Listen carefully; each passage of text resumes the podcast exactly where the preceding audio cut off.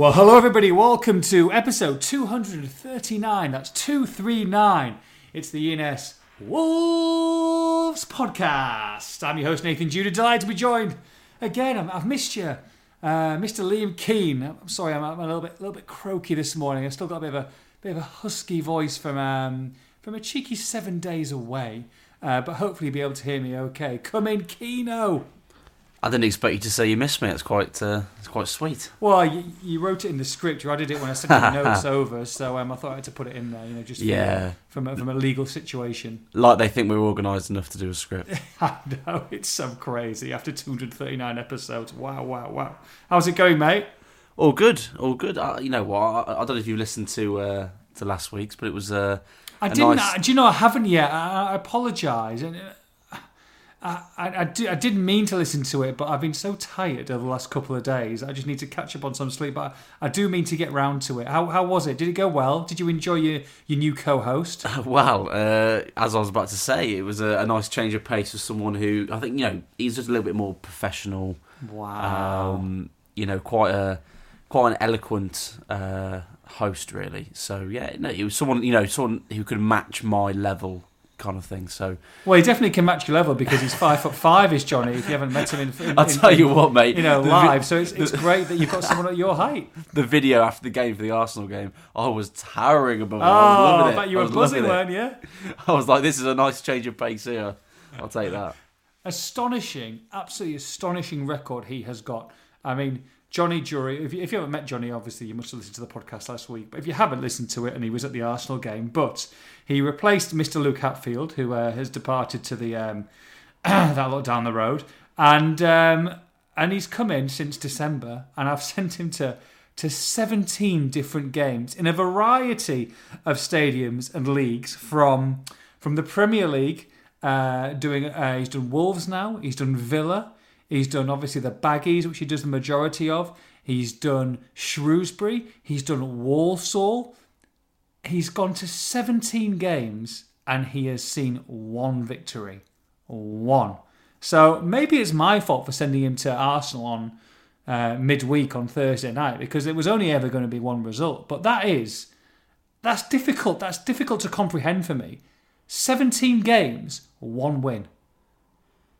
That is absolutely dreadful. One win. And I think that was a late 1 0 or 2 0 Baggies win from nowhere in the 80th minute or something. Doesn't happen when they were dreadful. No, it definitely doesn't.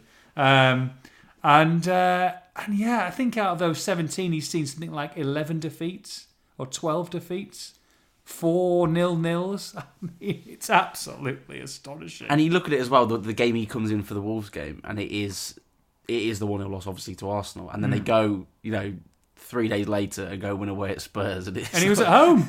He was at home. He's like, I was like, mate, you can do it from home if you want, or you can go. To, you can go to London. He's like, oh, I've been to London so many times. Do you mind if I? Do you mind if I do it? And, and look, he was he, he bless him. He did seven days in a row for me while I was away. So so so I was like, mate, do it from home. It's no problem. And thank God he did. Thank God he bloody did.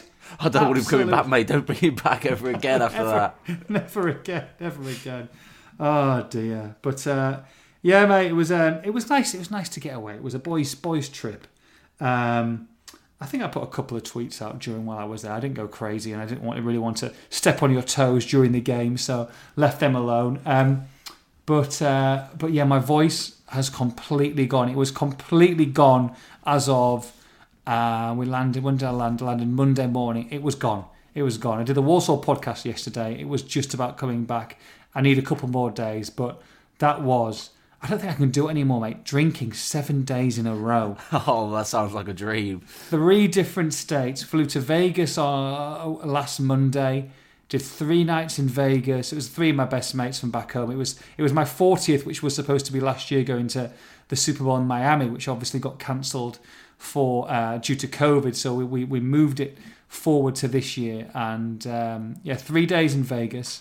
We then took a late detour and flew to Arizona for uh, the golf, the Phoenix Open, which the golfers amongst you will know is um, very much a, a rowdy, crazy atmosphere for four days there. Um, uh, the 16th hole being like almost like a stadium, uh, fully enclosed with um, lots of um, lots of debauchery, so to speak, uh, lots of drinking, and um, so we, we, flew there and went one night in one night in Phoenix and did one day at the golf. Um, a room, a tiny room between four of us sharing, and then flew uh, to LA and uh, finished up at the Super Bowl for uh, for three nights, mate. So it was um, it was great. It was great. Yeah, finished off with um, the halftime show with a little bit of uh, Mary J. Blige and Dr. Dre and Snoop Dogg, Eminem, and everyone, mate. Had everything. Um, players, drinks, food, you name it.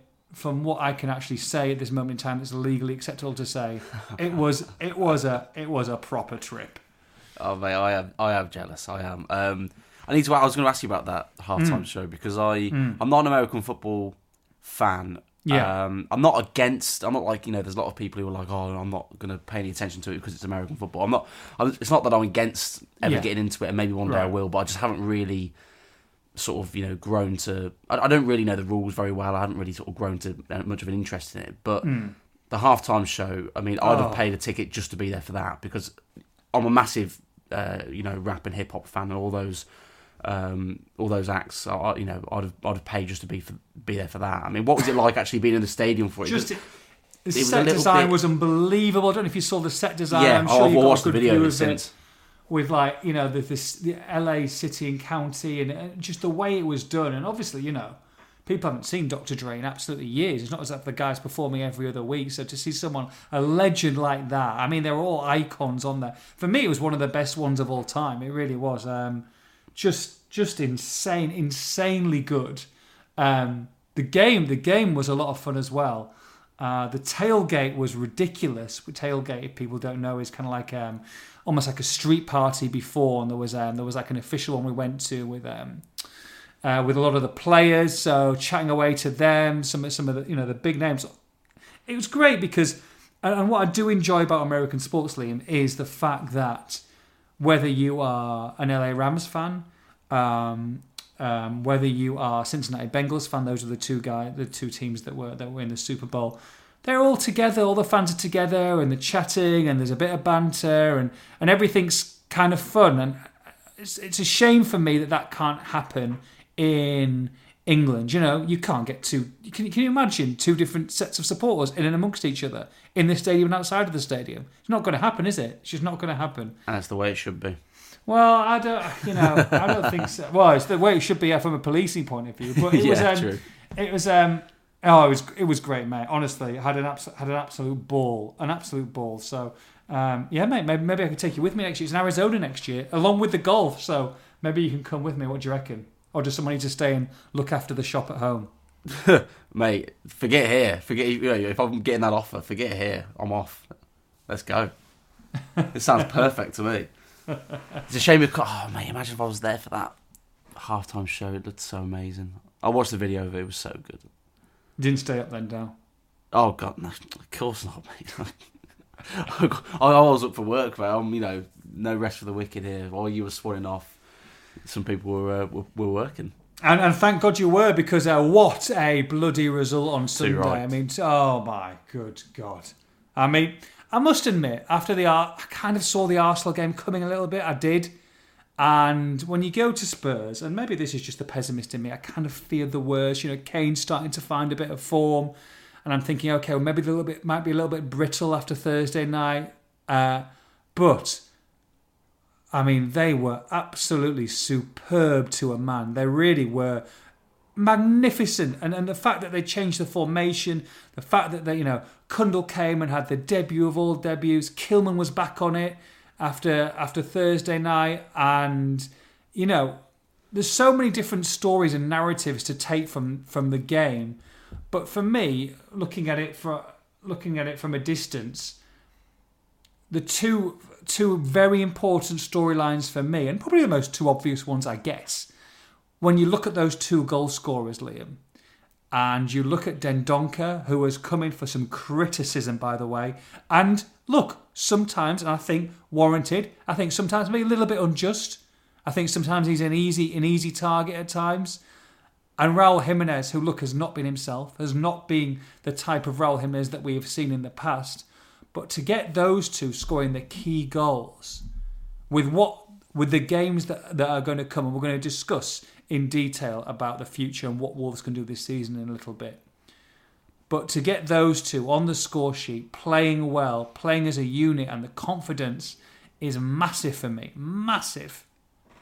Definitely, it's exactly exactly what I took away from it. Actually, you know, Cundle's David was great, but for me, those two being the scorers and the fact it was those two mm. were that was the biggest sort of talking point I, I felt. Um, to touch on Dendoncker, I think you're totally right. Um, some criticism warranted, definitely. Um, you know, he's had, you know, particularly playing a two, a few lackluster games to say the least. Um, but then, you know, he's had some very good games playing in a three. I thought away at Brentford he was excellent, uh, and then of course at Spurs I thought was probably his best of the season. So, um, yeah, he deserves, you know, the constructive criticism, but you know, the warranted criticism when it happens, as does any any player. Uh, but you're right; he's been a little bit of a, an easy scapegoat uh, at times as well.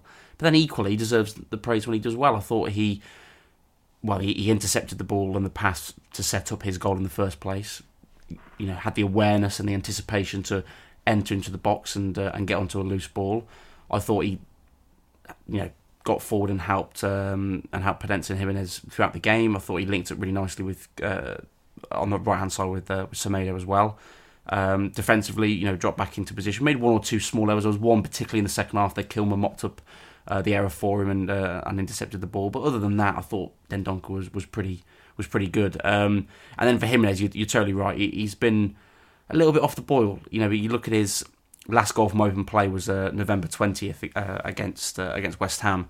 Of course, he scored a, the penalty against Southampton uh, since then, but that was a big goal I felt for him because mm. he's snatched at a few uh, opportunities, hasn't he? It's um, and he hasn't actually.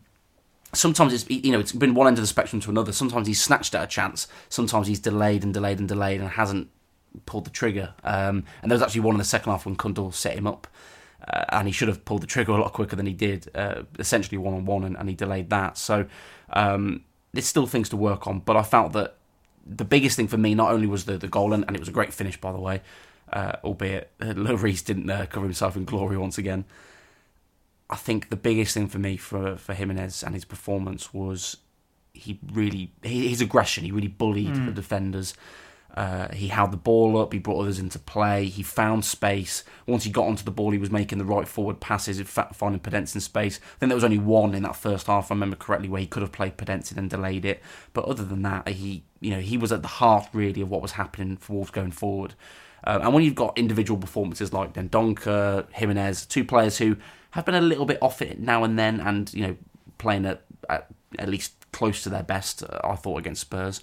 You link those individual performances with, as you rightly say, Kilman. I thought again was absolutely superb. Neves probably man of the match for me. Just ran the show uh, against a very you know experienced midfield, but uh, and Spurs had to make a tactical change after 28 minutes to try and stop him. Didn't didn't really work. When you mix those individual performances in with a bit more consistency from your likes of Kilmans and, and Neves, who who are back on it again, and then the overall team performance, that is almost the perfect storm.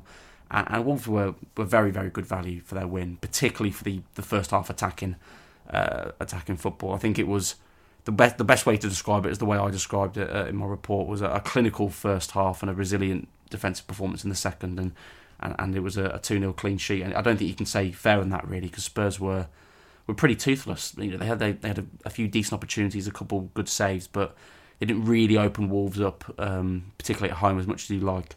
And Wolves getting that early goal as well. And I'm ranting a little bit, but Wolves getting that early goal was important because we know what Spurs fans are like. They got on onto their team's back a little bit quite early on, uh, and I think that helped Wolves. Yeah, they've got a great record against against Tottenham, not just at that new stadium, but at Wembley as well. Raul loves scoring there, and, and look, you know, superlatives that we keep on saying about Bruno Lage, but look, you know, I think in the after in, in the post match press conference, and he said, you know, I got I got word from my scout saying that we should play three in midfield that's exactly what they did, and, and he's got the best over over arguably in inverted commas one of the best managers in the world. In and Antonio Conte has had to be forced into a change after twenty odd minutes. So, you know, I mean, this this guy is just fair play where they've got him from because he is walking on water at them this moment in time, and the backroom staff that he's got and the trust he's got, not just in his players, like I say, but in, in you know, I mean, he said his scout, you know, one of his scouts has gone and said they need to play three in midfield. You know, I mean, I've, I've been around a lot of football clubs where scouts are just there to maybe give an opinion or write a few pages of notes, but really, ultimately, it's the manager going to make the decision. But he trusts his team, he trusts his backroom team implicitly. And look, to go there and, and to win it has really galvanised this team. And, and it, it was a massive win in terms of a tricky few games that Wolves have got, and to, to rebound so quickly with the likes of João Moutinho missing, and you know, young 19 year old coming in on his debut, and to play such such a great game from start to finish tactically, is is amazing. Really, it really is one of the success stories. Now, I got I got poo pooed when I said. Um, about a month ago that, that Lage is in the running for manager of the year. I'm telling you what, Bruno Lage, and he's not going to win it because it'll probably be Pep, I mean, I look at the other managers in that Premier League. You're telling me that Bruno's not in the top three? He should be in the top three, absolutely, without a shadow of a doubt. He's doing incredible things at this football club. Couldn't agree more. Couldn't agree more. Um, I think the best, or the biggest rather, compliment I can give Bruno, particularly regarding the the, the tactical comment you made and, and you know trusting his staff, is that it doesn't feel like there's much of an ego there with Bruno. No, um, and I think that that's fairly obvious from you know the the months now of us speaking to him and, and the interactions with fans and things like that. I think most people would agree that um, it's not a a self centered approach to to look after the football club and, and you know a lot of people in uh, in football and uh, particularly managers a lot of them can be very you know ego driven you know personally driven um, and of course he wants you know the best for his own career which is which is the same as anyone else but it's a very sort of team oriented uh, ethos with uh, with Bruno, and it's it's it's you know it's all for one, not one for all. You know, it's it's he looks after everyone and, and wants everyone to work together, and, and I think that really does help. Uh, you know, he, he's taking on the opinions of people he trusts, as you say, the scouts, his his backroom team. There's a, there's a reason he's got a fairly big backroom team, and um, and he's all worked with them in, in various aspects before. Uh, and it's a very close knit group alongside what is what, what has been for a number of years now a very close knit squad of players as well. And I think those two dynamics sort of uh, combining helps Wolves. It really does because it, um, you know, they're getting over some challenges. You know, the, we all know the squad's, you know, not big enough. Arguably, they needed to add one or two players in. You know, we saw against the Arsenal game with with a few players missing, Moutinho missing, Hwang on the bench, but you know, not able to play with that back spasm. Uh, debacle, um, mm. and they are light, and they are light uh, in the squad, but they are overcoming challenges every week. And I, I have to totally agree with you with manager of the year. He's certainly in the running. Now, you're right, he won't win it. You know, whoever wins the, the league, and that means Pep Guardiola, yeah. is gonna is gonna win it. But well, he has to be in that, that, conversation. Yeah, who who who else is there? I mean. You know, Klopp, well, whatever. If they finish second and whatever, I mean, they're kind of you'd have thought they're probably going to concentrate in the Champions League at some stage because because Man City are going to run, run away with it. I'm, I'm almost certain. But what other managers are there? What other managers apart from Bruno is there? I don't think there is. Can you make an argument for I, anyone else? I can't give an argument for anyone above him. I don't think. I think you can give an argument for a couple like top five options. Maybe a Graham Potter. Maybe a maybe a Vieira. I think you know. I know they dropped off slightly, but they you know they're doing okay. Um, but otherwise, not really. I mean, you look at Conte's obviously coming partway through the season. And Spurs aren't doing particularly amazing. They're doing okay. Um, Arteta's doing I mean, okay. They're doing fine, but they're not doing. I mean, Wolves are overachieving in a big, big way. When you look at the squad size, when you look at the players, when you look at the incomings and outgoings, even so, even still running into January, they are absolutely flying. Sorry, David Moyes, might have a shout, not for me. Arteta, not for oh, me. Course, Moyes, Conte, yeah. you're joking. Brighton, I mean, Potter, I mean, okay, 24, same, similar Brighton for me. You know, played 24 points, 33. I mean, six points less than than Wolves with a they've played a game more. For, for me, Bruno is hands down number two. And, and should be. I, know, I wish it wasn't just the, the winning league manager with a with a with a you know a five hundred million pound squad. I wish it was a little bit a little bit you know less clear cut than that. And and you know they, they gave a bit of a, a bit of a chance and a bit of a nod to the so called in inverted commas lesser teams because he's he's right up there for me. I totally forgot about David Moyes. He'd probably the closest, I'd say, actually, to Bruno. But I think, uh, yeah, I, would I'd still. I think it's slightly closer battle between them two than you than you say, but I think Moyes did a very very good job. But, He has, yeah, he has yeah. done he has done a good job. Wolves have got two games in hand over them and four points and play them on Sunday. So maybe we'll we'll, we'll talk about it Yeah, a week we'll- on Sunday. we'll come back to that one. Um, I, well, I mean, you you won't know this because you, you, as you say, you didn't uh, you didn't hear last week's, but I did say that potentially Cundle could come in, so I want to give myself a little bit of praise there. Oh, That, here we uh, go, a little that- pat on the that- back for Keno. that I called that one. Um, but a, a, a question I wanted to put to you, and I think it was last week I said it, or maybe I might have said it to you before. But um, at what point do we stop describing this Wolves team as overachieving? Now, I can't take credit for this myself. Someone actually tweeted this to me, and I thought it was actually a very fair point. Um, and forgive me, I forget who it was that said it, but you know, there, there comes a point, and at what point do we get there that this Wolves team's no longer overachieving? They're just good enough to achieve this, if you see what I mean. Um, No, now, I- there, there is issues, of course, with the, the squad size, and you know, we've all we've all said that. I think we, we I think me and you at least um, broadly agree on, on on the points there. But at what point do we get to? Do they get into the you know the top five or six this season? Let's say, and do we say that's a, an overachievement from what we thought at the beginning of the season? Yes, but you look at at what they're doing throughout the season consistently this year. At what point does it just become the norm? It's a good it's a good question, Liam, and I can definitely understand that there comes a point where yes, they're not underachievers because there was an expectation there. But for me, and we're, we're going to let's go on to the table as it as it is at this moment in time. For me, Wolves are, are are probably a little bit weaker than they were last season. Probably not as strong as they were maybe a couple of seasons ago.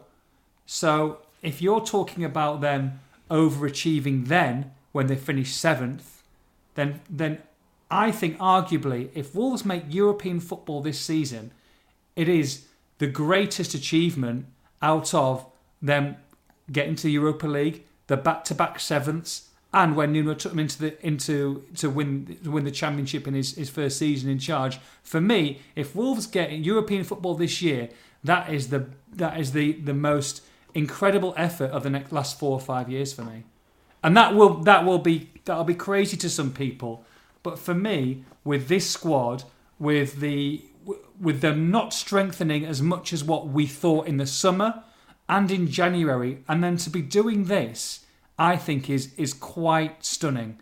With a new manager, with the same squad, with him losing players in January, with him not potentially getting the targets that he perhaps wanted over the summer and in January. And I know this, you know, there were reports saying that you know he was happy with Cundle. I'm sure he is. I mean, he showed exactly what that is on Sunday. But you're not telling me that, that he didn't want a midfielder in January to bulk it up. We've all discussed that. But I think it would be the greatest of all achievements if they did do that. So for me, they are overachieving this season. If they go and invest 50 to 100 million in the summer and they're on the back of European football, then I think we can stop. But I would say that they are massively overachieving at this moment in time with this squad.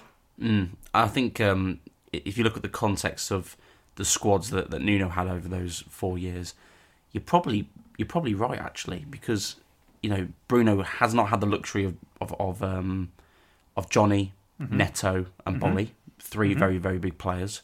Yeah, Diogo Jota's no longer at the club. exactly. I, I, yeah, I understand that Nuno didn't have him for the last season, but still, that's a I think that's a factor. hmm Adama Traore's gone in January. Yeah, you, I know you've brought in Hwang and Trincao, but you know, and I like Hwang. I think Trincao's got talent, but it's, I don't, you know, they're not on the same level. I don't think as, as well, you could say Jota like a Costa Cav situation at that time. You hmm. know, maybe similar-ish. I mean, different, you know, different styles, but those kind of players who can score goals, who can have good games and then maybe poorer games. You know, Doc. Okay, now you know Doc was Doc was one who was absolutely brilliant under under Nuno before he got sold to Spurs, and, and he's a different player now. Of course, he is.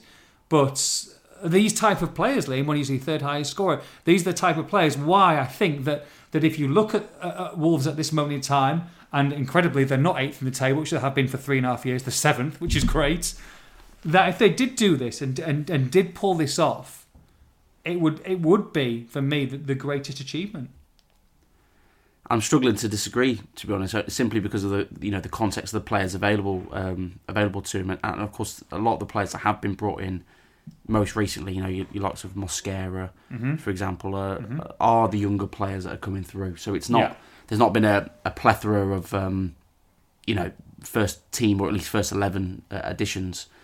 Uh, so yeah, I, I, to be honest, I, I, can't really, I can't really disagree. I think that just adds again to to the job that Bruno is doing. I mean, it is, it has been a, a monstrous effort so far, and I know we're going to come on to, to the table and and all the permutations, but it gets it gets very exciting, um, doesn't it? You know, we've got to stay objective, we've got to stay grounded, and you don't want to get get too ahead of yourselves. But it does get very exciting when you look at, uh, where Wolves could go this season. Right, let's let's get on with it. Let's get on with it. I mean, Liam, at the start of the season, and we looked at it, and we looked at the players that we thought Wolves needed: a centre back, a midfielder, maybe a striker, and you know, none of those players came in. We kind of gave our predictions, and I think you said, Liam, I believe I said 12th. Yeah, I believe you said 12th too.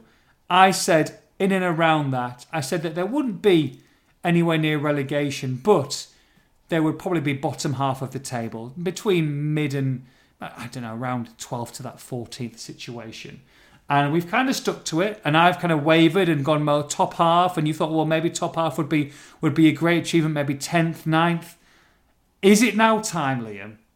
Wolves 23, played 23, points 37, four points away from fifth, with two games in hand. Is it now time to start thinking and not dreaming, but thinking about European football? Can they do it? Have you changed your mind? Wolverhampton Wanderers reporter for the Express and Star, Mr. Liam Keane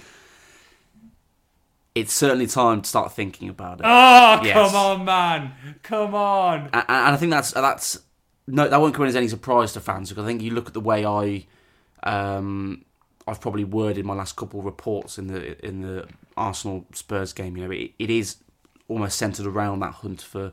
For Europe, and you have you have to say the Wolves are certainly in that race. Now, what worried me, and what your question was going to be, was I thought you were going to say, "Start. To, is it time to start thinking about the top four?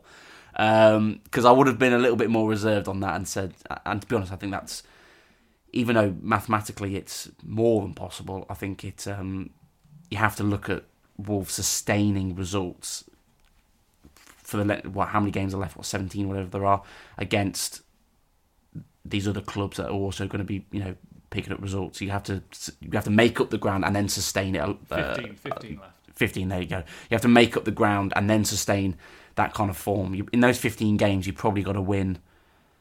You've probably got to win 12 or 13 out of 15 if you want to get top four. Um, as I say, you've got to make up those that those gap in points there, and then. So I don't think I don't think that is going to happen. Uh, it's it's nice to get excited about the you know that possibly happening, or, or Wolves being on the cusp of it. But Wolves are certainly capable of getting top six, top seven this season. I really do think that. Are they um, safe, Liam? 37 points. Are they safe? Yeah.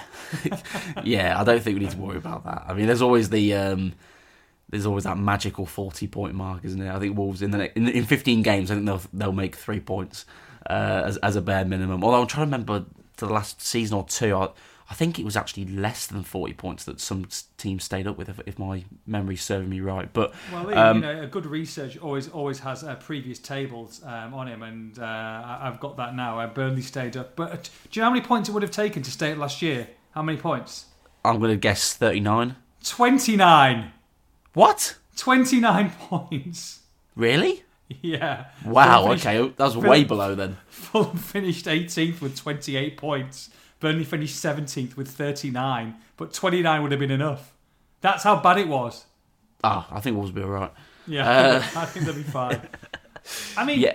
look, top four is Champions League. I agree with you. I think it might be a step too far. They would have to go on a hell of a run, and I'm not too sure whether um, I'm not sure whether they can do that and sustain it. Like you say, you've got to Man United fourth at the moment, uh, and look, looking susceptible by the way. But at the same time, not only do you have to keep that up, you also have to um, beat Arsenal, the likes of West Ham, Manchester United into you know, and they are three or four points, five points behind that at the moment, this moment in time. So it would take an extraordinary run of of results. Although the fixtures after the next three are pretty kind. However, I'm concentrating on fifth, sixth, seventh. Now, let's go into it what's a Europa League place? Because there's a little bit of confusing. What's a Champions League place? What's a Europa League place? What's a Europa League conference place? And how does that change with the Carabao Cup final that's that's due very very soon, um, and with the the FA Cup final? Yes. So, um, as you know, everyone knows the the top four is uh, is Champions League. Mm-hmm. So that's nice and straightforward. Yeah. Um, and then it, so I'll, I'll do it in terms of uh, what each competition is, and then how the cups uh, how the cups change that. Um, the Europa League uh, is the fifth place Premier League team, okay. just the, just the one, and then it's the FA Cup winner on top of that. So it doesn't actually go down to six or seven until I, I come on to the the changes. Um, so yeah, it's the fifth place, and the FA Cup winner is the uh, Europa. Excuse me, the Europa, Europa League. Uh, the Europa Conference League is the uh, Carabao Cup winner, and that's it. So how this Got can it. change, how this can change for uh, for Wolves, and of course for the top six, top seven, and it will go up to seven max. Uh, if the FA Cup winners finish in the top five of the Premier League, their Europa League group stage place will go to the next highest team, which will be sixth place. Okay. That's the FA Cup winners, and of course, there's still. Uh, you look at the, the teams that are left in the FA Cup. There's still. It's only the fifth round, isn't it? Coming up. There's Man City still in it. Spurs are still in it. Chelsea is still in it. West Ham, uh, Liverpool. So you know, there's a good chance there that one of those teams, who will hopefully be within the the top five, uh, will will at least get to the final, potentially Yes. win it. So so the, the odds there are, are quite good. Uh, of course, the EFL Cup, which you, you or the Carabao Cup, I'll refer to it as. Um, the final is Chelsea and Liverpool, who are going to be within the top three or four, you'd imagine. Um, so that is, is is helpful to Wolves. So if the, if the EFL Trophy or the Carabao Cup uh, winner finishes in the top five, or the top six, if the FA Cup uh, winner is in the top five and it drops down, that then goes to the next one again, uh, which will be the Europa Conference League, and that drops to seven, seventh place. So Okay. If that, it's easy- that makes sense. It is. It is a bit. It is a bit convoluted and a little bit long. And Yeah, it I think is. you described it very, very well.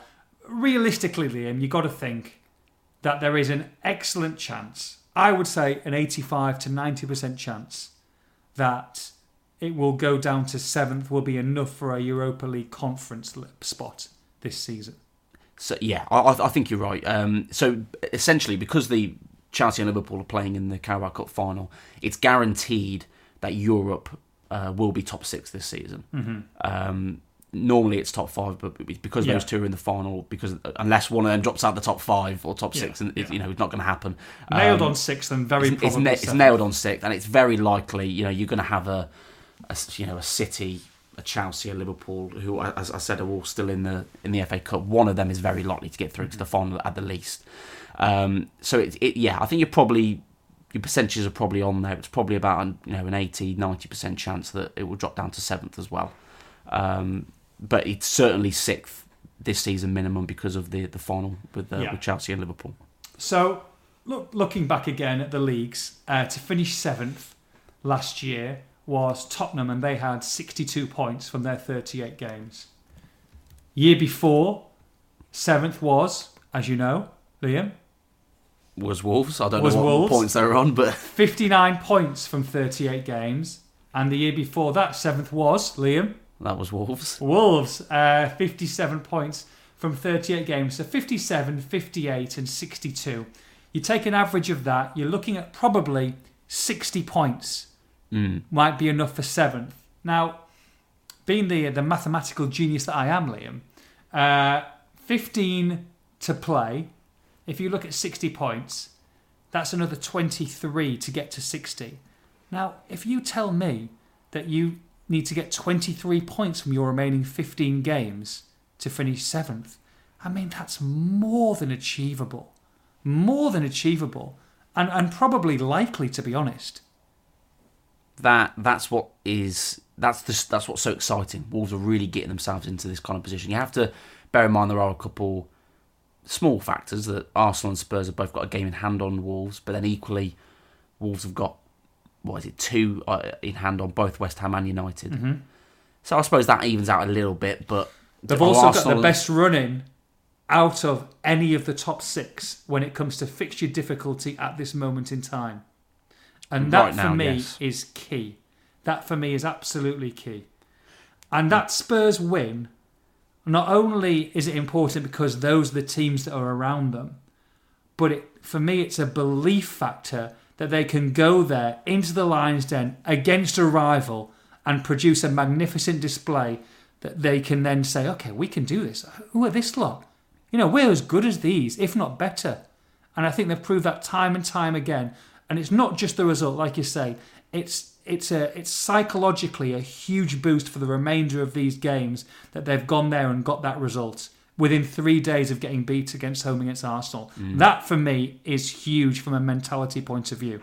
And it's interesting what you said there about you know we're as good as these or, or if not better. Bruno said, I believe it was the Arsenal game, not the Spurs game, but it's the same the same point stands. He said after the game to us, we asked him. Um, I spoke to the players at half time and I said, We are a better team, we have better players. It, essentially, I'm paraphrasing here now to say, essentially, go out there and go after them and, and you know put a, a, performance on for your fans. Now, you know they didn't come over the result; they were they were better in the second half certainly, but that kind of mentality, I mean, that is, you know, uh, as the kids would say, it's an elite mentality. Mm. They, they, talk about in football these days. That is, um, I, th- I think that's a that's a, a really special way of looking at it, and I don't think Wolves have had that in previous years. There's a real belief. Um, now they're care, you know, Bruno's careful with the messages he puts out. You know, he he spoke before the Arsenal game about um, you know this being the time to put pressure on the players. It's it's this is the kind of run. This is the second wave of the season. You know, the kind of run we need to go on to achieve what we want to achieve.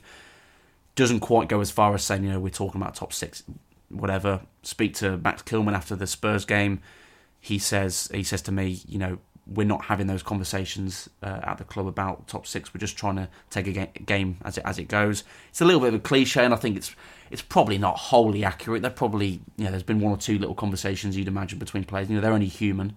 Um, but they're being very careful with the messages they're putting out. But in house, little Google, little Google to the where the Europa League finalists next year.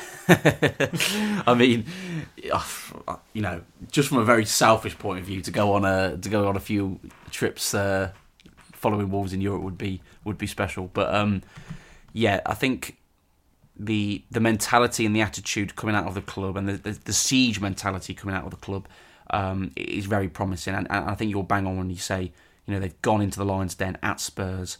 It's a magnificent stadium. They've got very talented players, albeit, to be honest, I think Wolves are a better outfit than them. Um, and they've gone in there and they've fairly comfortably turned Spurs over. Fairly comfortably. There are a couple of scary moments, but they, you know, they were they were very good value for that win. And it wasn't because Spurs were bad. Now, Spurs weren't great, but it was because Wolves were better. Yeah, absolutely. Couldn't agree more. I'm just looking to see where the uh, the finals are. okay, 2023 wow. final. Budapest. Been there. I've not, never been, but I wanted to go. So oh, great. it's great. I was there in the old Middlesbrough days.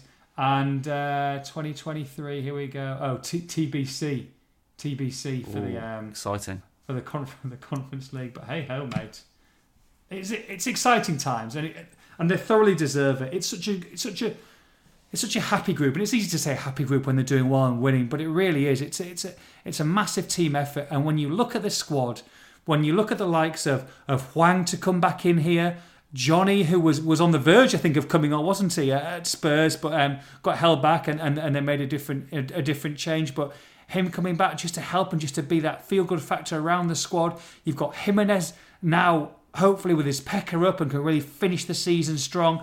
And then you add Pedro Neto to the mix as the wild card for the final 10 games of the season. Goodness me, it's exciting. It really is. It is. You know, they've. Um, there's a lot of variables there, and, you know, anything can happen in football. But the the momentum Wolves have really got themselves in now is. And that mentality I talk about is is key. There's a real belief there that they're more than capable of doing of doing something special this season, um, and that's what gets fans excited. Now there will be there will be results that will disappoint fans. Obviously, the Arsenal one was one, but and I wrote this in my my debrief this week that never write this Wolves team off because they always come they always find a way of coming back. They you know it's actually speaking to Dave Edwards as well for his column this week, and he said, you know after the Arsenal game, I felt that potentially it might be a step too far for them this season, and then in the typical Wolves way, they proved me wrong three days later. Yeah. Um, don't ever write this Wolves team off. And, and and it's not just under under Bruno. They've shown that under Nuno as well. Plenty of times when you think Wolves are dead and buried, they pop back up again with a result. And I think it's important to remember that because there will be results. They're not going to win every game between now and the end of the season. There will be results that don't go their way. There'll be performances that aren't good enough. And it's how they bounce back from that every time. And it's and, and then they, you know, as I said this uh, on here before, they may go on a on a short run of uh, of poor results. You know, they may lose two or three in a row, and it's how the squad and the fans come out of it the other side. I think this squad's more than capable of uh, of coming through a bad patch and, and showing their their character. Um, it is exciting. I think don't get too overboard. I think top four is probably, as I say, realistic in terms of you know the mathematics, but it's I think unrealistic in the uh, in what it would take to really to really achieve it. Now I might change my mind if we get through to April and they're and they're on the cusp of it, but I think at the moment it's it's a little bit too much to ask.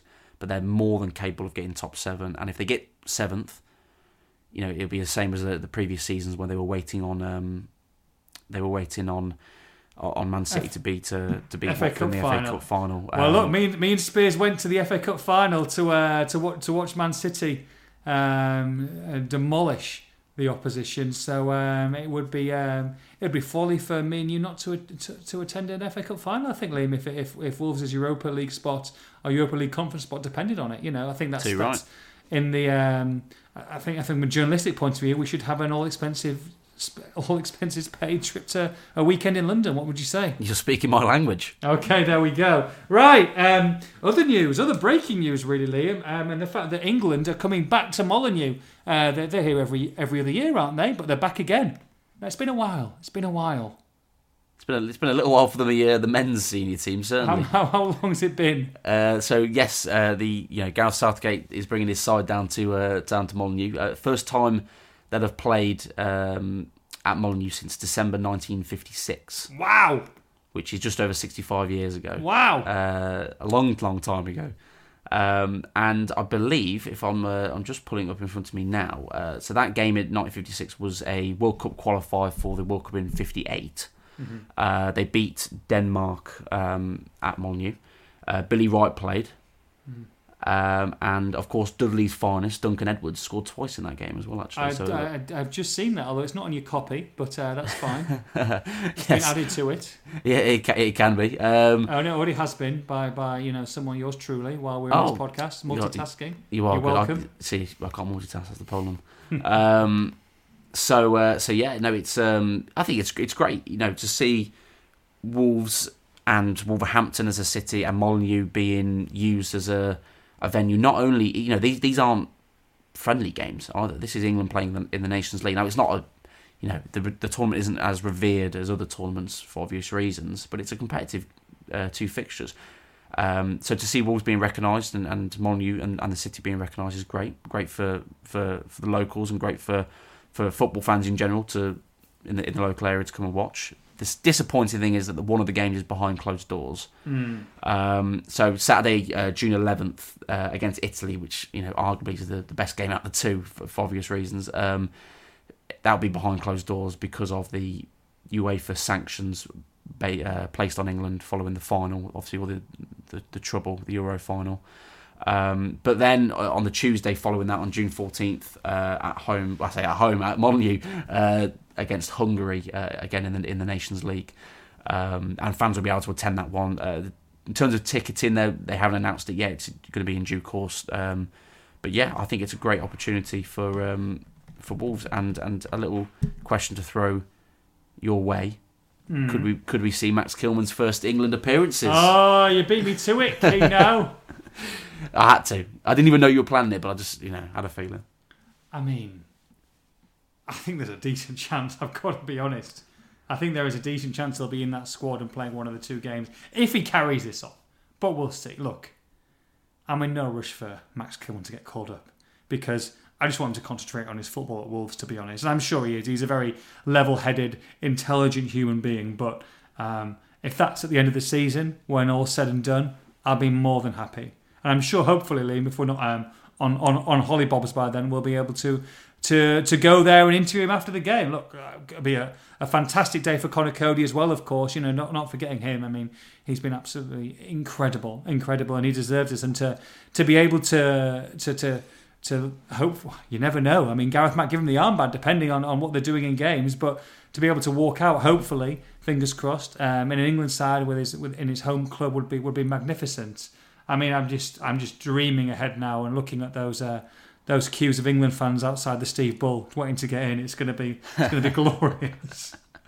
Well, in terms of the holidays, it works out quite well. I mean, I'm away for the behind closed doors June 11th one, but that Tuesday the 14th is my first day back from a couple of weeks Ah. off. So uh, timings That- work out quite nicely. Let me have a look. What is it? What are the dates again? Let me have a look where I June am. 11th, June 14th. June 11th, I am here. June 14th, I am off. Why am I off on June the 14th? For one day. June the 14th. What does that ring a bell? Ah, Royal Ascot. Royal Ascot, mate. Unbelievable. Well, I'll be there on my own then. Well, I'll be there on my own on the 11th, so uh, behind closed point. doors. So there you go, meh meh. Um, okay, shall we take some questions from the beautiful people? Let's do it. 50, 55 questions to get through. Christ. Um, okay, I'm scanning. Uh, Liam, you've got to pick uh, the one newsy question, um, and they're going to get a little bit of a, a bit of a prize, and I'm going to pick the one that made me chuckle the most. So how's that? Just think about that as we go along. So, I, I- wait, I'm picking one that is. You're a good- picking the newsy, good the question. Wolves question, yeah. Oh, okay, Yeah. gotcha, Okay, gotcha. here we go. Um, Andrew Hadfield says, seeing how close fourth through seventh is, uh, what goal difference would you feel would be good? Yeah, that's an interesting. So Wolves are currently on four, Spurs on minus one, Arsenal nine, West Ham at eleven, United eight. Yeah, it's certainly something to because as he rightly says, because the points are so close, it's something to take into account. You probably well, you need a positive, certainly. Um, Wolves don't concede many; they don't tend to score loads. I'd, I'd say maybe somewhere around ten could do. So a bit more than they than they've got now. Uh, but that puts them on hopefully more level with the teams around them, and hopefully they don't add too many. Yeah. Chris Fisher, did you manage to blind anyone in the tee box with those pearly white chompers? and how many points do you think you uh, the guys will need to get into European or Champions League? So um, yes, the teeth, um, especially when the luminous uh, laser lights at uh, at Omnia at Caesar's Palace came on, I did definitely look uh, very very white, very luminous. But uh, hey ho, it's all good. It's all good. Um, although, mate, don't do whitening every day for three for, for three months. It's not good. It's not good for your teeth. It's not good. Don't do it, Liam. I've never done it. Tingling sensation. It's, it's Oh. you don't want any sensitivity. Right. Um, how many points? Well, we discussed the Europa League spot. Um, I said around 60, 61. Would you agree, Liam? Would you concur? yeah, I think that makes sense. You- You've taken an average of what sixty-two to fifty-seven. Yeah, about around sixty-ish makes sense. 67 got Champions League football last year, 66 the year before that, and the year before that, 71. Um, so we're not, we're not talking loads, loads more points, but you're looking at probably another another eight to ten. Would you say? to yeah, I was gonna. I was gonna say about sixty-eight average, probably around there. Yes, I, I, w- I would say so. And on top of that, with Leicester, and I know Leicester are below Wolves this season, but they're still very, very useful and can do some damage. But Leicester to West Ham to Arsenal, you need to take points off your rivals. And if you're going to do that, you need to get, keep on going. You need to go to Arsenal and get your revenge. You need to go to West Ham and beat them. You know, these are the kind of sides. Not only are you, are you, are you claiming points, but you're taking them off your rivals. And that's just as important. Totally agree. Bang on. Bang on, baby.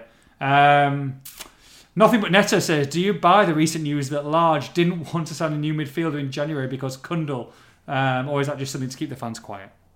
Well, you know, he certainly um, would have wanted additions, um, and and they've got to weigh up bringing through a player and bringing in a player that is, um, you know, that's going to sit on the bench and not do much. So, uh, I, I think it was for me, uh, you know, as far as I understand it, it's Cundle was a was a you know a part of the decision, but it for me the crux really was Moutinho and Neves doing so well this year that they have to bring someone into.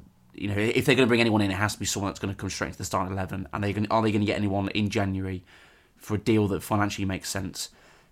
That is going to be better than them, and also you've then got the problem of disrupting that partnership and taking one of them out. So that was probably the uh, that alongside disrupting bringing Cundle through and having a player that's going to sit on the bench and probably be unhappy is all those factors together really uh, stopping Wolves from bringing a player in. Um, yeah. I mean, and, and of course, January being difficult to you know to do business in as well. Look, they were looking for a midfielder. They really were, and it might have come down to the last couple of days, and they were like, "Look, we've got A, B, and C potentially," and, and Bruno's gone, "Look, I'd rather probably just play Cundle. To be honest, there's no guarantees there." So I think that's more the same. But look, of course, of course, Wolves needed to to strengthen and, and needed to get more more bodies, and I think that's absolutely no a no brainer.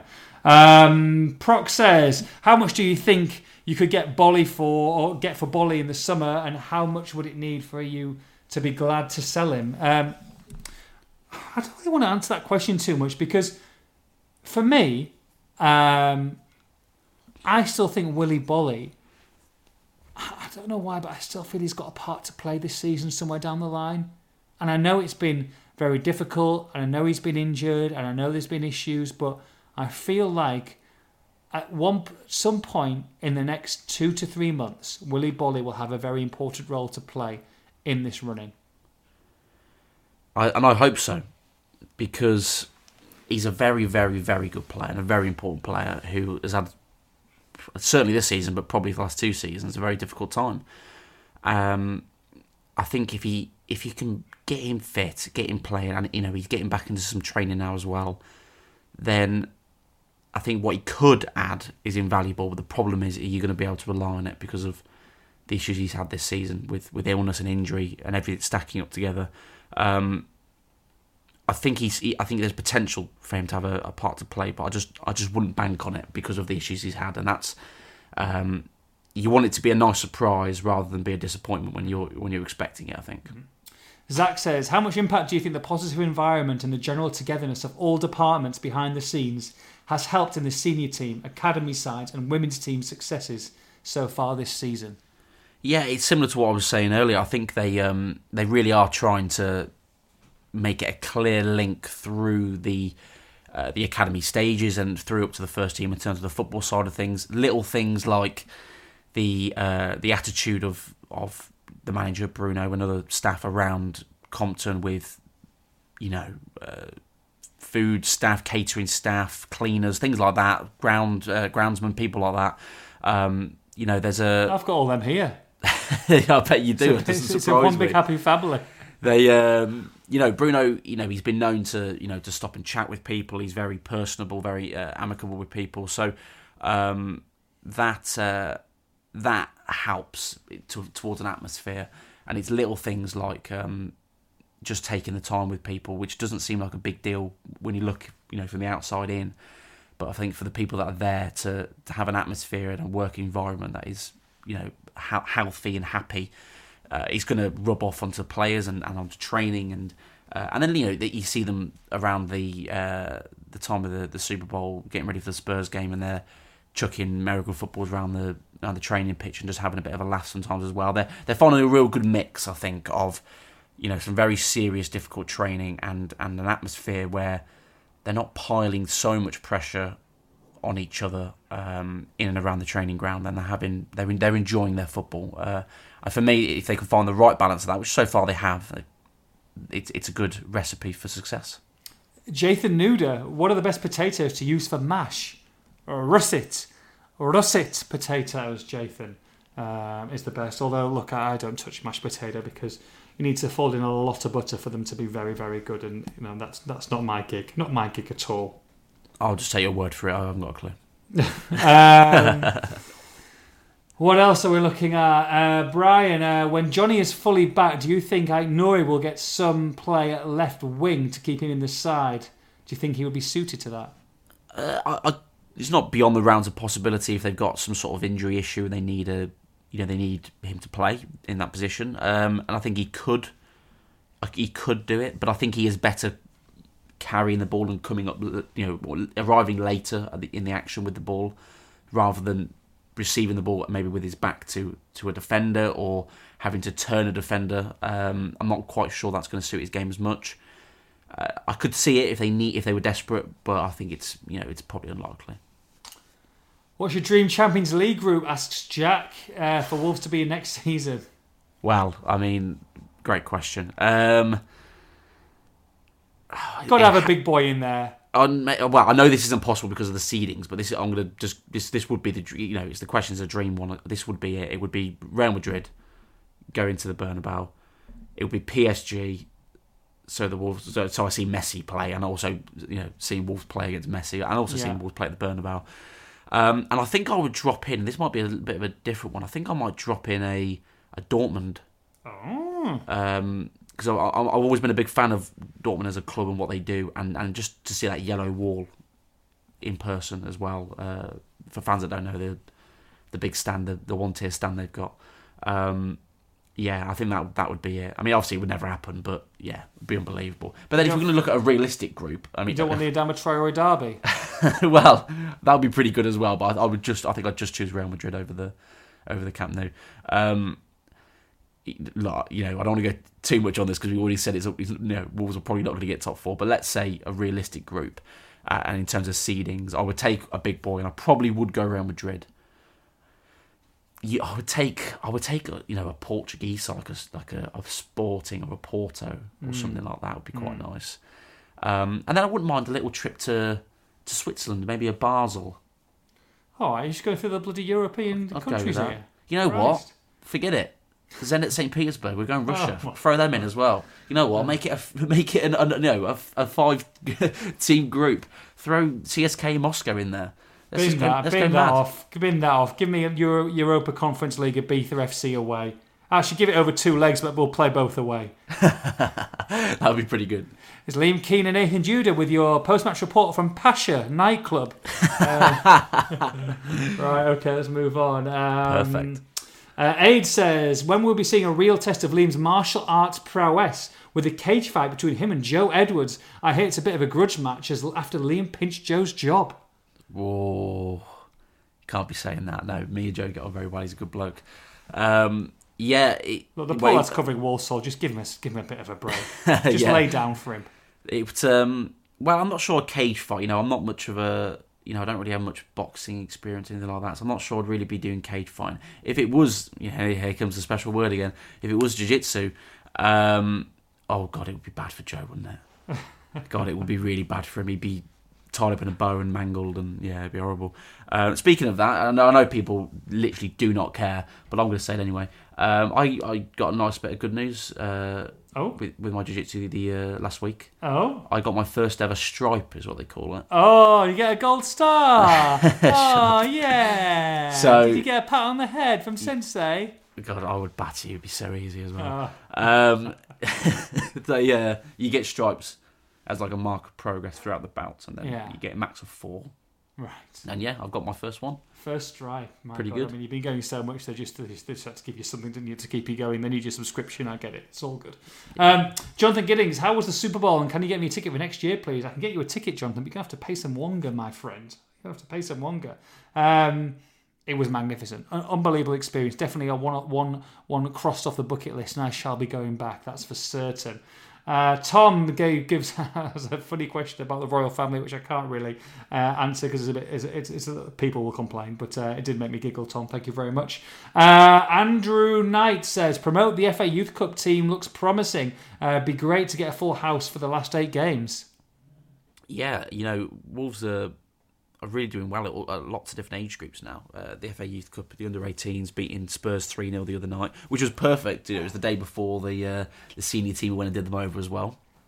Um, yeah, they're looking really good. They've got Brighton up next, I believe it is. Uh, and um, and yeah, hopefully I'll try and get along to to some of their games and some of the, uh, yeah, as I do with the 23s and the women and everything as well, because Wolves are, are really you know flying high on, on quite a few fronts, and also to mention the women briefly while we're there, you know, Yeah. reaching reaching the top of the table. I know they have a game um, postponed the, the at the weekend, but they were top of the table up until that weekend, and uh, and yeah, you know, it's um, yeah, I think it, it's it's testament to, to what you know is being done behind the scenes, off you know, off the field.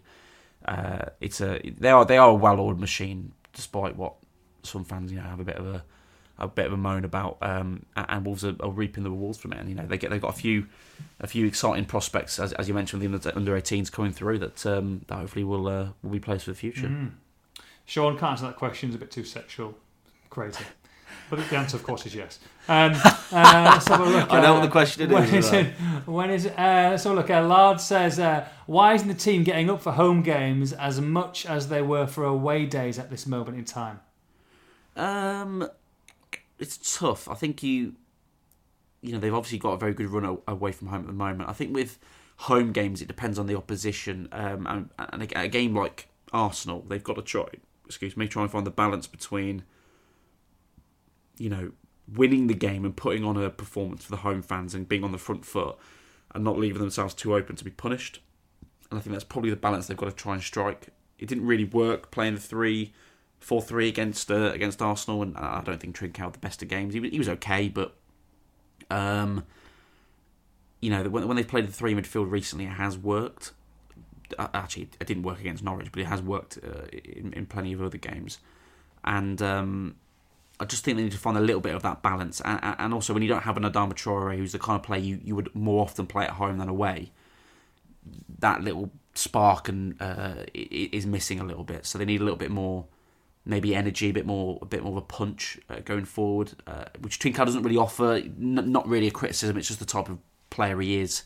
Um, but perhaps Hwang coming back in will will will add to that. So uh, yeah, hopefully they'll they'll be able to pick that up. And, and against you know Leicester coming up, it's a a tough game certainly, but it's it's you know on paper probably the easiest one of the of the running at the moment. Uh, Baz says, "What's the front three when they're all fit?" I mean, say front three, but does does Raul play better in a, in a front two? Do you feel with that with that changing formation, or do you think it was it was just a horses for course and they'll still stick to, to to mainly the front three? I think it will be back to a three for for the you know for Leicester coming up. With everyone fit, it's a tough one. I'd probably go, and this Let's is say everyone fit and firing is probably the best way to Yeah. describe it. yeah, I think so because you've got to obviously add Neto in, and, it, and this is a big if if he's going to be fit and firing. But if he is, I'd say you'd probably go Jimenez, Neto, and Podence. I think. Mm-hmm. Yeah, agreed. Uh, let's save that one for later. Would you rather see Morgan Gibbs White next season as an option or Trincao? Personally, I'd want Morgan Gibbs White. Um, it's a tough question because I'm not sure Gibbs White really fits this system. You know, if they make a, a drastic change in formation and system, potentially Gibbs White's got a real good chance of coming in. But I don't. He, for me, he's more of a ten. He's not really a. He's not really a winger. A few people asking for Neto update, um, Liam. Got the press conference tomorrow, hoping to get uh, hoping to get something there with that one. Uh, yeah, he's. Uh, I saw him briefly at the training ground actually the other day, and he's. Uh, he was, you know, I, I didn't see him warming up or anything, but he, you know, he's in and around it. So, uh, so yeah, hopefully it'll be um, not too far. Do you think Neves will go in the summer? Says Jez. I think it's a big summer for Wolves and for him because he's he'll, he'll of course be on two years left by the time the uh, the summer's round uh, on his contract that is. So they can't they don't want to get into a situation like they were with Traore, and I think it's a big summer to either tie him down or be prepared for the possibility of it. But I wouldn't say it's you know I wouldn't say it's cut and dry certainly. And, and if Wolves get Europe, you know that helps their cause. It does. I mean, I agree. I think. I think with with the two years left, it will be a make or break for me. If he's not going to sign a new deal, then that that will be the time to maximise exactly what you're going to get. And they they could they could get huge huge money for him. And I hope he stays. I really do. I really do. But look, if the negotiations aren't going the way, if you know, if Ruben wants to go and play Champions League football, if Wolves don't get it, if Wolves don't get European football, let's say, I don't think anyone would begrudge him a move to a massive club with the age that he's been at, and if they're going to get huge, huge money for him. I hope I'm wrong. I hope he stays. I'm, I'm, like you say, I don't think anything's cut and dried, but I feel like it will be a make or break this summer. There won't be a situation where it will run into the following season. Yeah, it, it starts to feel like that, and I think you're right with um, you know, it, if the money uh, uh, you know was was right, and if Wolves aren't in Europe, I, I don't think anyone could really begrudge him. Particularly, you know, he's just reached 200 appearances. He's been a great servant to the club. I think Wolves fans understand that that may happen. Mm-hmm. Dean says, "How much did your Vegas adventure was reminiscent of the Hangover films?" Dean, a lot more than I than I than I would like to like to care to believe, but um, it was uh, pretty similar at times, to be honest. Pretty similar, but like I say, I can't say too much about it. Um. Nathan Judah, can we expect an intro of the 250th episode, like the style of The Rock at the Super Bowl? Also, what's the last quarter that you remember clearly? My money's on the second because I'm imagining a thirsty halftime. Yeah, to be honest, it was it was it was a little bit of a blur towards the end of it because um, I was drinking heavily from about six hours before the game. But um, still, good times, good times. Uh, how many marshmallows can you fit in your mouth, Keno? Says Tara. Uh, ooh. We cater for all sorts here on this show. yeah, we certainly do. Uh, I'm going to go with conservative guess of, I don't know, six. I don't know. Maybe I'll try it. Okay, uh, last one. Who will be your next Bond? Spears, Keen, or Edwards? Yeah, you know, I um, I would love to be able to say my myself, but um, being realistic, I think Edwards has probably got. Uh, I think you've got probably like the tall, dark um, look of Edwards with the martial arts of Keno and the womanizing of Spears. How's that as a, as a you know what? Situation? That- it's a great answer because you've, you've got us all involved there, rather than me. what I was about to say, leaving me and Spears on the sidelines. So, uh, there you go. so yeah, I'll take your answer. Perfect. Get the dream trifecta. Great questions, uh, Liam. What's your favourite one for the uh, for the prize for the, um, the the the football content? plenty of good ones. I, Mm-hmm. You know, it's it, it wasn't really more of a football content one, but I've got to go with the um, the Dream Champions League Group one just because it got me it got me thinking. And got I- you yeah. excited. Yeah, it got me a little bit excited, so I'll go with that. Let me have a look who that was. Uh, bear with me. Ba ba ba ba ba ba. Still going. Still going. Uh, uh, can't find it. You can find it. You find it. Oh, here we go. Jack Jack Crutchley. Uh, give us an email. Nathan.judah at Express and Star. Oh no, it's mnamedia.co.uk. My bad. We changed recently. And for the uh, the one that tickled me the most, uh, Lynx Wolf wins that one. Uh, he's put um, he's put a side by side image. He's put a thought occurred the other day. One of these spends a lot of time in the gym, has a seemingly seemingly bottomless bank account, drives a car very fast, uh, spends a lot of time in the US, and always has a younger sidekick. Have they ever been seen in the same room? And has a me opposite Batman.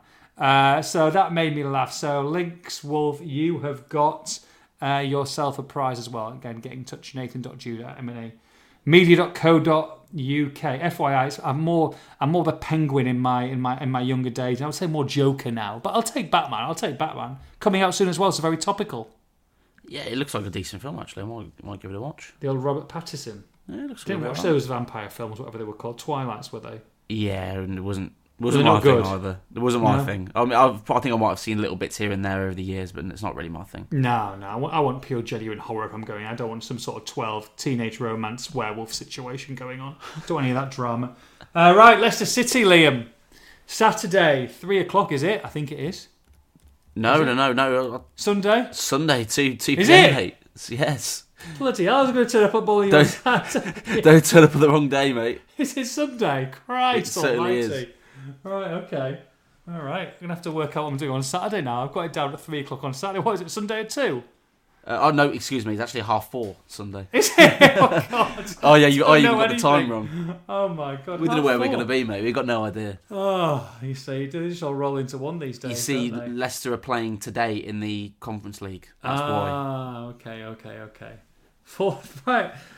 Liam King, Leicester, 4.30 Sunday, you. uh, right, what we're going to see, what changes we're going to see, I guess um, I guess the big situation and the big talking point, and, and maybe Bruno will be able to um, to, to give an update will be the, the fitness of João Moutinho, who was... He didn't really know, did he, when he was asked post-match against Spurs, and, and I guess that will be key into thinking of, of not only the, the team, but also probably the formation. Yeah, I think so, and I think he, um, he- yeah, he did, certainly didn't rule out the, possibility of, uh, of Moutinho being back. Uh, so yeah, one ho- one hopefully we'll, we'll find out more on um, on tomorrow, and I think it does have a big impact really on what the the team's going to be because I- and I'm a little bit stuck on what I think the team will be as well because Could he go with the same side? he could, but my my head's starting to think that maybe he'll bring Trincao back in and go three four three, but we then have to we then have to see Neves and then Dendoncker most likely in a two.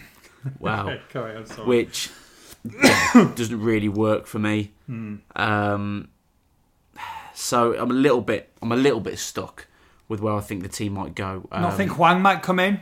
I, I think it'll be too soon. I think it'll Okay. be too soon for him. You know, he, he was meant to get 15 minutes at home to Arsenal, then had the, the back spasm that kept him out, which was very bizarre. Um, and then he got his 15 minutes uh, away at Spurs. Um, and that 15 minutes was that was obviously, as I said, meant to be for Arsenal. Was described by Bruno as a you know a pre-planned move, having spoken to the doctors in an effort to get him some minutes and build him Okay, up. So okay. I'd be I'll be very surprised if he Yeah. was thrown straight into the starting eleven.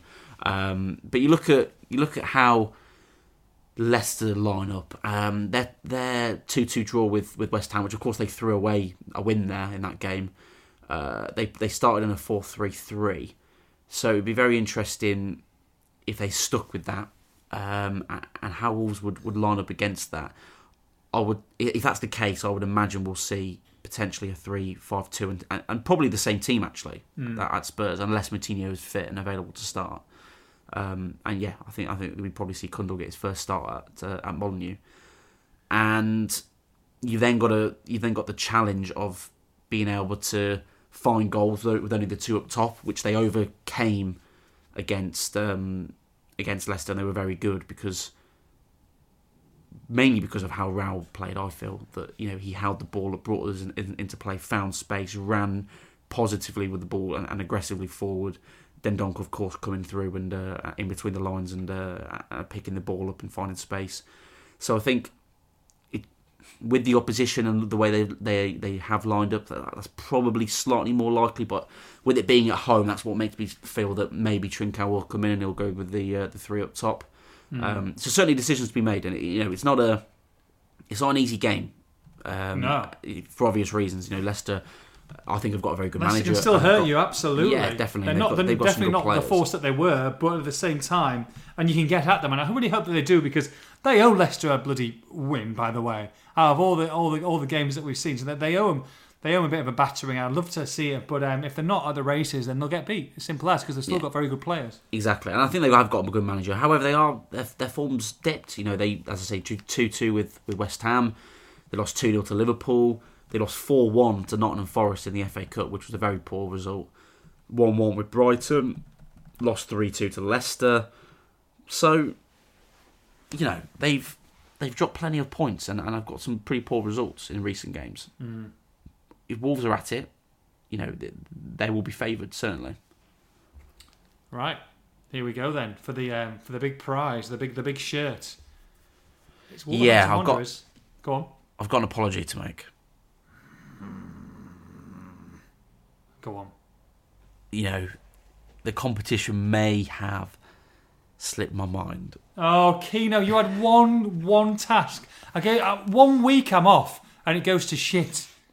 What's Mr. going on? Mi- Mr. Johnny Drury also slipped his No, don't blame Johnny. He's, he's So, John, it- Johnny's Johnny's you know flying solo on his own. It's his first Wolves podcast. You're the constant here. Me and What are you Johnny in doing, this man? together. We're in it together. Um, and, sharing uh, the blame here. Yeah, yeah, I can't shoulder it all on my own. Um, And your your result would have been two 0 Wolves at, at Spurs as well. yeah, probably not. No, I, I was actually thinking one-one. So, uh, so no, you know, nothing lost. No, no, no competition lost. Just- Nothing ventured, nothing gained is the is the term you're looking for, Liam. Yeah, whatever.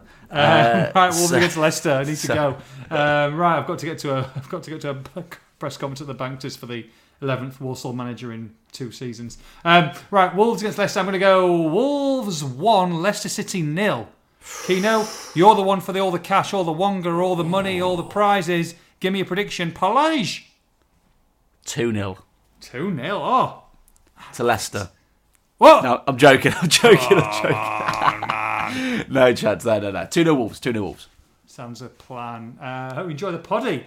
Glad to be back. Hopefully, I'll, I'll, um, I'll regain my voice by by t- this time next week. But uh, hopefully, it wasn't too bad uh, from me, from Liam. Have a great weekend. We'll see you not Saturday, but Sunday, four thirty kick off. Wolves against Leicester. Take care. Bye bye.